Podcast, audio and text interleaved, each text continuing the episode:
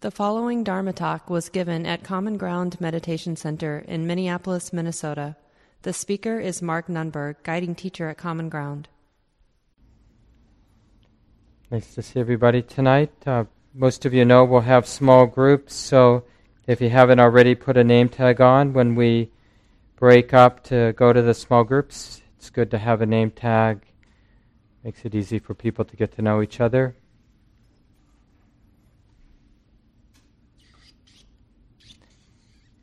And in case I forget to say it later, we have one more week. So next Monday will be week 11. Then we're going to take quite a break because I'll be um, on retreat and leading some retreats through much of April and May. And then, uh, then there's the June practice community practice intensive for the first three weeks, almost three weeks of June. And so the Buddhist studies class will begin around Monday the 20th. I forget the exact Monday, but it's in that area of June. And we'll be doing the practice of integrity, looking at the eight precepts for lay people that the Buddha um, offered. And this is the teachings on non harming. So we'll be doing that this summer for six weeks. And then a, a two week class at the end of the summer on loving kindness and compassion. So that's what's coming up. And I mentioned last week, I talked a lot, or most of the evening, on the fourth foundation. So this is the teaching, as you might remember, and I think it, I don't think it's up yet, but it should get up soon. But the Buddha is basically mapping out in a more specific way how awakening happens. So we notice the hindrances, we notice what's in the way of settling, right? We settle enough, and then we can work on transforming our relationship to this, right? So we remove the hindrances that just keep the mind from even being present. And so now the mind is present, and then we get the next list, which we've been talking about last week and tonight the five aggregates and the six sense gates.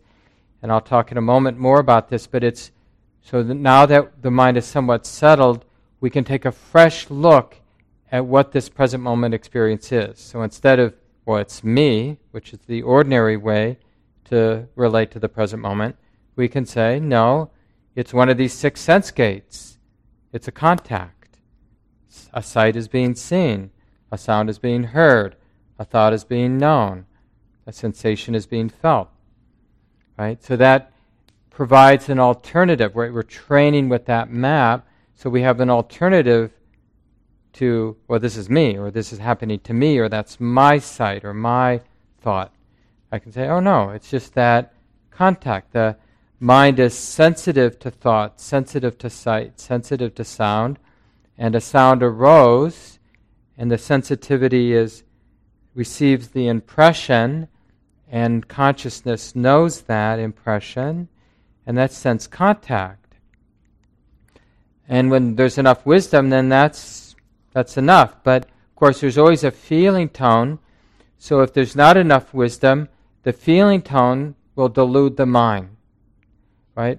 It will feel like, oh, that's a feeling I'm feeling. What do I think about that feeling? And then mental proliferation, right? The perception and all the content we have about having that kind of feeling, the spinning of our mind around having that kind of a feeling goes and goes. So it doesn't matter how, you know, when the mind's quick, maybe, oh, it's just contact.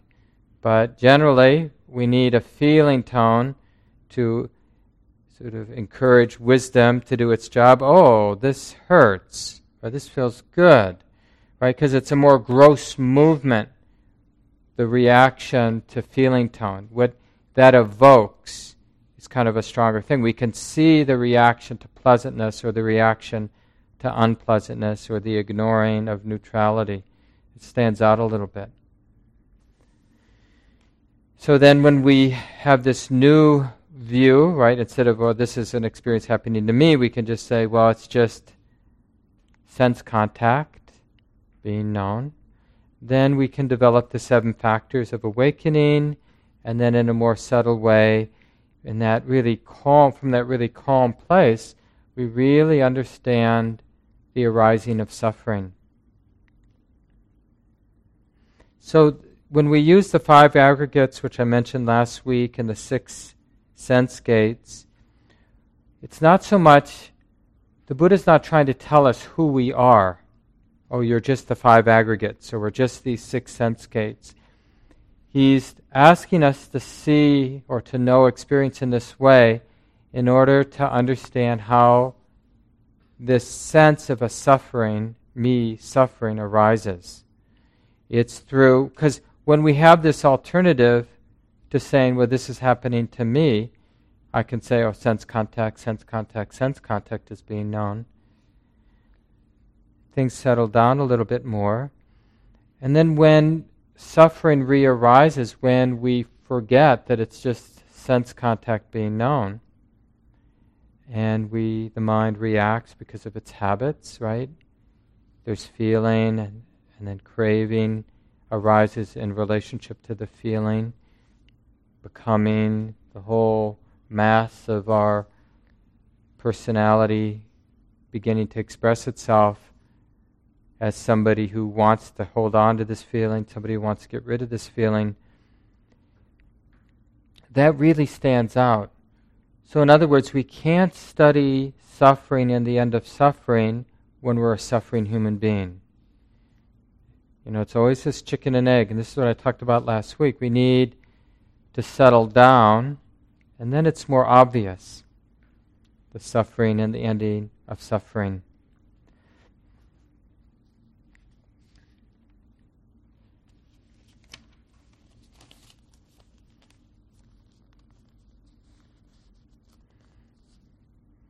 So when we can, you know, like in, in terms of the, the guided meditation tonight, when you can get a sense that, you know, the sort of sensitivity of the heart constantly being impinged upon, there's sound, there's sight, there's thought, there's sensation, there's sight, there's sound, you know, one thing after another, or maybe like sensation is really predominant, but then even that is sensation, sensation, sensation.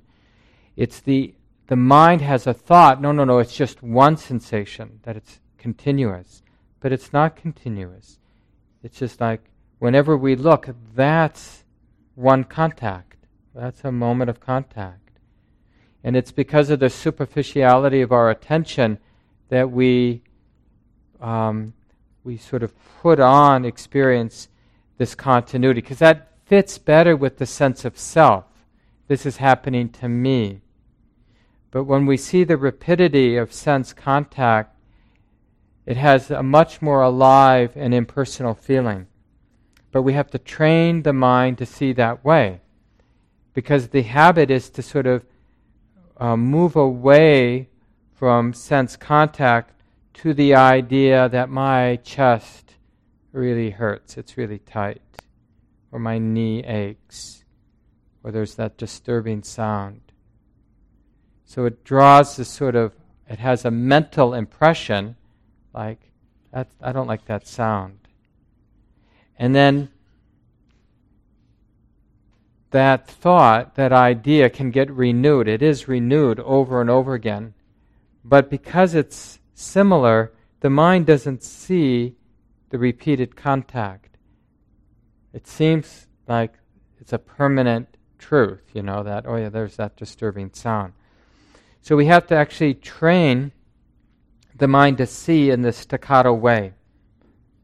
Now, like I said at the beginning of the guided meditation, we're not going to catch, there's no way. I don't even know if a Buddha, maybe, I mean, theoretically, a Buddha can do anything. That's sort of part of the mythology. But I don't know any practitioner certainly not myself, that can catch each mind moment. But it doesn't matter how many mind moments we've missed because there's always going to be another mind moment with the system sensitive and something's going to make an impression in whatever moment mindfulness is there. And then we just recognize it. So we're training the mind that whatever it is that's being known, it's a contact, it's a sense impression. The sensitivity was there, and now the sight has just happened to arise and is making impression on the sensitivity of the eye, or the sensitivity of the ear, or the sensitivity of the mind that knows thought, or the sensitivity of the body that knows sensation. Just there. And if the mind, if there's enough wisdom that understands it's just that contact, then the feeling isn't so important because the contact, knowing it as just a contact, is very impersonal. But if not, the feeling will be interesting to the mind. Oh, this doesn't feel like much of anything, so I'm going to ignore it. Or this feels really painful, so I'm going to want to resist it. Or this feels really pleasant. So then we can just stick with the feeling tone and practice not getting confused with the feeling tone. But if it's already too late and the feeling tone has led to some reaction, well, then what is that reaction? So this is like why some people like to memorize, you know, either the three um, unwholesome roots like greed or aversion or some expression of delusion, denial, distraction, or you can memorize the ten fetters that I mentioned in the guided sit sense desire. Because sometimes when it's unpleasant, like I was feeling a lot of uh, sensation in my chest, and uh, but when my mind wasn't stable, then I tuned into the unpleasantness of this, and as I was tuning into that, not that there was this physical sensation, but that it's unpleasant, then I started to notice like little flickers of wanting something pleasant. Oh, maybe I can eat something. But these were just very little flickers in the mind, or oh, I could do this later, or, right? Because oh, that's the that's the mind not wanting to be aware of the unpleasantness, so it's going to sense desire. But see, the sense desires related to the unpleasantness and the unpleasantness is related to the sense contact. It's just sensation. But I, the, the stability, the wisdom in the mind wasn't enough just to be with sensation. So, in a way, we back up and go, okay, well, it's unpleasant sensation. And then try to stabilize there. And if we can't, oh, the little sense pleasures, the little sense desires that are arising, that's what the mind does when it doesn't want to be with unpleasant sensation. Right? So there's always something that the mind can stabilize around. The more refined and subtle, the more powerful the concentration and the more insight is available. But we just do what we can do in any given moment. So the just so you have the list in your mind and you can Google the ten fetters sense desire, ill will, conceit, wrong view, self view, you could say, doubt. So you see the hindrances are in, built into the ten fetters. Uh, attachment to rites and rituals or to routines. If I do this, everything will be fine. You know, just sort of like we do that being formulaic in our meditation practice. You know, like it worked before, I'm going to just do this. But it's the attachment that makes it not work. That's not an alive practice. We're attached to the routine itself. Uh, desire for existence, right? To become something, I want to become. Envy, jealousy, greed, just this wanting and ignorance.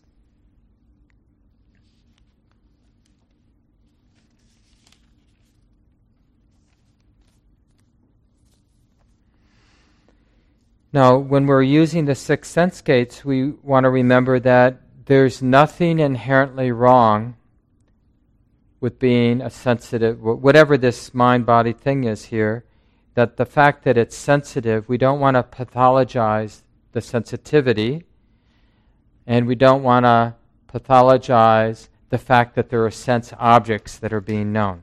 And this is very common in spiritual life. Like, right, uh, is Richard here tonight? I always make fun of Richard a little bit. Not really make fun, but Richard is like one of the world experts in using the flotation tank, Richard Bach, He's often here in Buddhist studies, so a lot of you know him.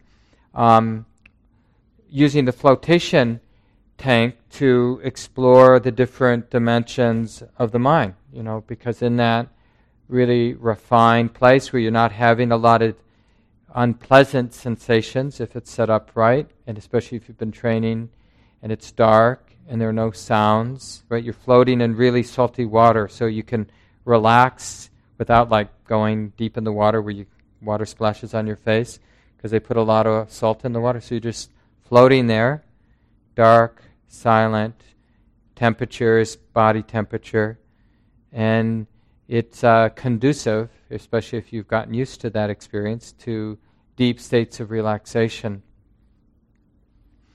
But uh, part of the the thing that might attract us to that is like if only there weren't so many noxious sense experiences, you know, It's like glaring or you know obnoxious sounds or sights that are harsh or thoughts that I wish I didn't think. And, you know, it's like we can imagine spiritual liberation is getting to a place where everything is soft. Sights are soft, sounds are soft, thoughts are soft.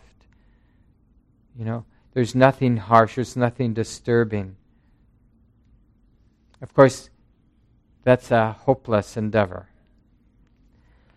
no matter how long you stay in that flotation tank, you have to leave, or you know, get to your peaceful bedroom. You know, you can't stay there forever, or wherever your life is a little softer and less harsh. And so then the other thought would be, well, if only, okay, I can't make the world nice. So if only I, I didn't see or didn't hear, didn't feel things, didn't think things. So this is like a desire for non existence not wanting to be a sensitive being as some kind of spiritual pursuit. So obviously, that's quite nihilistic. Like, I can't wait until I die because then I won't be sensitive and it will be such a relief. We feel that way at night, don't we? A little bit if we've had a couple hard days and a little bit fried, been pushed around a lot. It's like we just want oblivion. You know, give me deep sleep. Just let me have a little space. And it's like, it's not that different than saying, I just don't want to be alive anymore. And then, you know, a little bit like we imagine in sort of Buddhist cosmology, where the mind stream takes rebirth after the physical death of the body. Um, you know, we take rebirth on Tuesday morning when we wake up. There we are. Oh, sensitive again, you know? feeling things. So there's that famous story, a lot of you know, of course, and it's famous in part because it involves a layperson, not the Buddha, not one of the nuns or monks. This uh, layperson, Citta was his name, and a student, a very good student of the Buddha, but not a monastic. And uh, he liked to hang out with the different ascetics, um, both the Buddhist monks and nuns, but also other sort of wandering ascetics that were where he lived. So after the meal, he'd go out just to have Dharma conversations with them.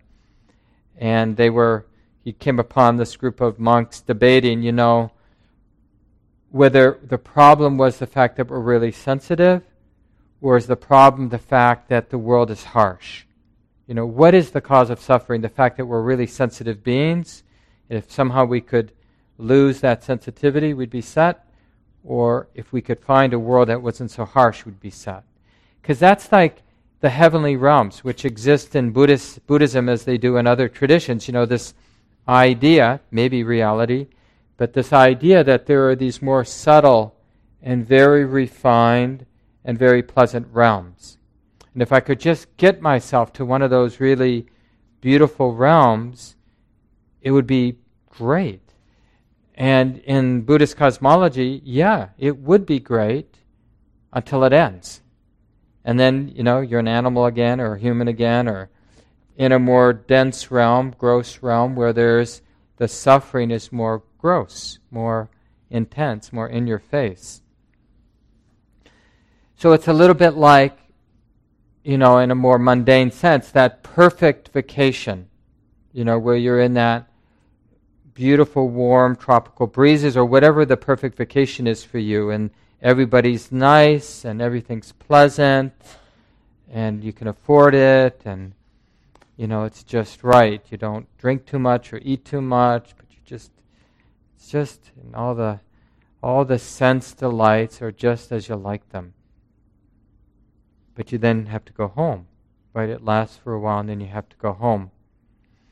So they were having this debate and then Citta came came up and heard them and asked them what they were talking about and they explained that they were you know, there are two sides of this issue. And then they asked Chitta, what do, you, what do you think?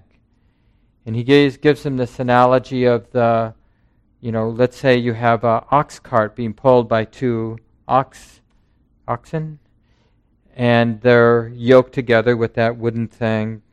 And he would say, he said to the, the monks, he said, Well, would you say that this ox over here is a fetter to the other ox? Or would you say that this ox over here is a fetter to the one on the right? And, you know, they weren't dumb, so they said, well, neither one is fed, the, the fetter. The fetter is the yoke, that wooden thing that ties the two ox together. And just so, Chitta says, because it's not the sensitivity and it's not the great diversity of sense experiences, the, the impingements that we as sensitive beings are impinged or we have as contact. It's not the contact, it's not the sensitivity. The problem is what the mind does with it. That's the yoke. Those are the fetters, right? That in this, always in the Buddhist teachings, it always comes back to right versus wrong view, self view versus not self view. So, we think, God, I wish I wasn't sent. I wish I weren't so sensitive, or God, I wish my sense experiences were nicer. Right? Because we like sensitivity when it's pleasant. Right? There's nothing. It's like if you're going to eat a really nice meal, it feels much better if you're feeling really alive. I mean, you know, you can be served something really delicious, but if you're dead to the world, it doesn't matter much. Or if you're in like a beautiful place but have a terrible cold, it doesn't matter. But even when you're, you know, even an ordinary pleasant experience, if you're really alive, like, you know how you feel after you've been in the sauna and then cold, ice cold water and then sauna and ice cold water. You did that a few times, and then you, you know, you walk outside, you're clothed, you're dry, and everything is beautiful. You know? Your, the mind is a little bit brighter and more purified. And even ordinary things seem nice and beautiful or coming off of a retreat. So the problem is this yoke. And that's what the work of the six sense gates or the five aggregates reveals to us. You see why it's a beautiful setup for what we're going to talk about next week the um, Four Noble Truths suffering and the end of suffering because by training with the six sense gates and the five or the five aggregates remember the five aggregates is just a, a different view on this. So the buddha offers us two views on this and they're quite related. The five aggregates is saying this is body and mind right? And there's body and then the mind is seen as the feeling tone the perception all the mental formations, which is basically everything else, and that it's being known, consciousness. And then he says, and he, and he basically teaches, and these five aggregates should be seen as not self. They're just mind and body being known. And then the other way is through the six sense gates, which is very similar. So you're just, instead of body, you have the five physical senses contact through sight, through sound, through touch, through smell and taste, and contact through mind. Mind knowing mind. So let me just read a few things that the Buddha says in terms of the impersonal nature of these things, and then we'll break up into small groups. let me just mention one thing too, just because I brought it up in the guided sit, and uh, it's really interesting, especially in terms specifically tonight talking about the six sense gates. So if you do get when you're doing your meditation or just generally in your life, and you're you've been training your mind to notice things as sense contact, and the, the, the, the staccato nature of that, right? It's it's always one mind. I mentioned this a while back in the course. One mind moment, one moment of contact. And to, again, initially as information, right? You take it in now as a concept, but then just see if that concept illuminates, aligns with the actual experience, right? So, what the Buddha suggests to check out is so once you start seeing your experience in terms of a moment of contact, a moment of sense impression, followed by a moment of sense impression, then notice that the sense of me, the sense of I, with that sense contact, and then the next sense contact, each one has a sense of I, then train yourself to see, to discern that the I isn't the same I. It always, like superficially, seems like the sense of I, the sense of me in each sense moment, sense contact is the same, but that's like a thought that it is the same. But when we actually check, you'll see, yes, that each moment there's a sense of self, but it's not actually the same sense of self. Because what the mind discerns is that that sense of self is fresh. It's it arises with the contact, right? All those, like with the five aggregates, there's, let's say, a touch, so that's the body, and then there's a feeling, and there's perception, and then the mental formations, that's like what the mind constructs out of it, like this is happening to me, and all of that's being known. And so, this is what we mean by me, specifically the mental formation part of it. But we see that mental formation as a contact, as something that's arising in this mind moment. And then when it arises in the next mind moment, it's a new construction. Obviously, this is subtle. So, again, this is where it's nice to kind of get it conceptually that the sense of self, the sense of a me or an I or this belongs to me, possession, that that is fresh moment by moment by moment. The habit, of course, is this mental projection. It's like a repeated thought that's never seen. No, no, it's the same. You know, this is all me. It's always been me. It always will be me. Right? So there's this thought that is not seen, but we can train to really notice. Oh, oh, oh.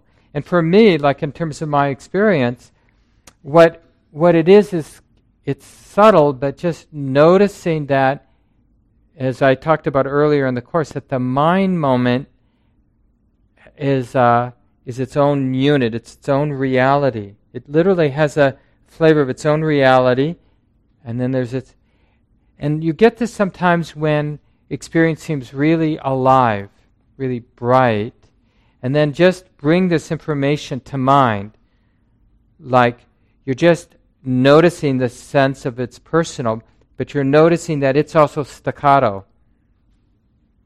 That the sense of self is arising anew moment by moment. It's always there, it always it's very familiar because this sense of self is very related, similar to that the next sense of self, which is why the belief in continuity is so convincing.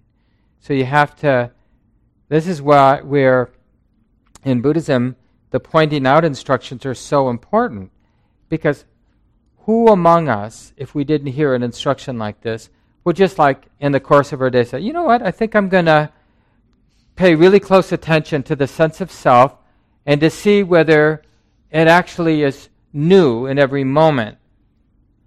Because that, sup- that superficial sense of the sense of self having continuity has all kinds of terrible consequences.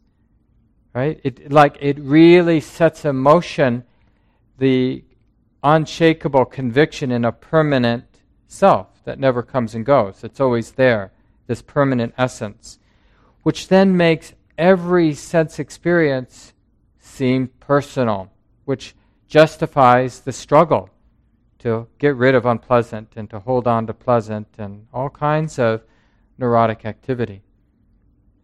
So the fact that the Buddha had this awakening and then could articulate some of these skillful means, like if you pay attention in this way, you might have a breakthrough moment. If you do it sincerely enough, with real interest, as if it matters, things might shift. You know, and I, I remember, you know, day in, day out, like especially with my walking practice, really just playing at this point in practice of the freshness of the sense of self, like the staccato nature. So the experience as a moment of mind or a moment of contact, moment of contact, moment of contact. One mind moment, one reality followed by another, everything arising fresh. Because things get very light and free in that way of seeing things. I'll just end with this quote.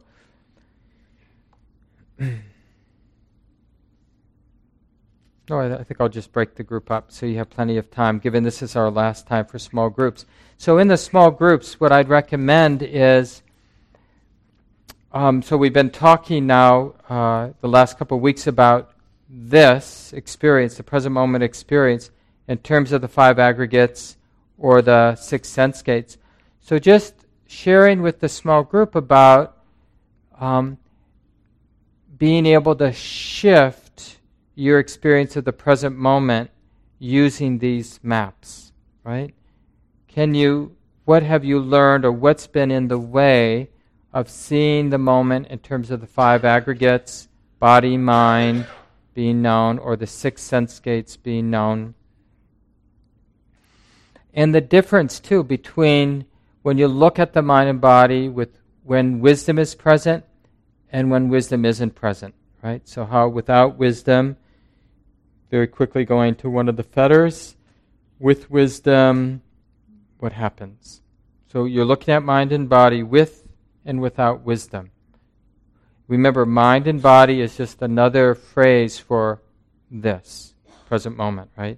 This present moment is the same as mind and body being known. This talk, like all programs at Common Ground, is offered freely in the spirit of generosity. To learn more about Common Ground and its programs, or if you would like to donate, please visit our website www.commongroundmeditation.org. Thank you for listening. To learn how you can support the teachers and Dharma Seed, please visit dharmaseed.org slash donate.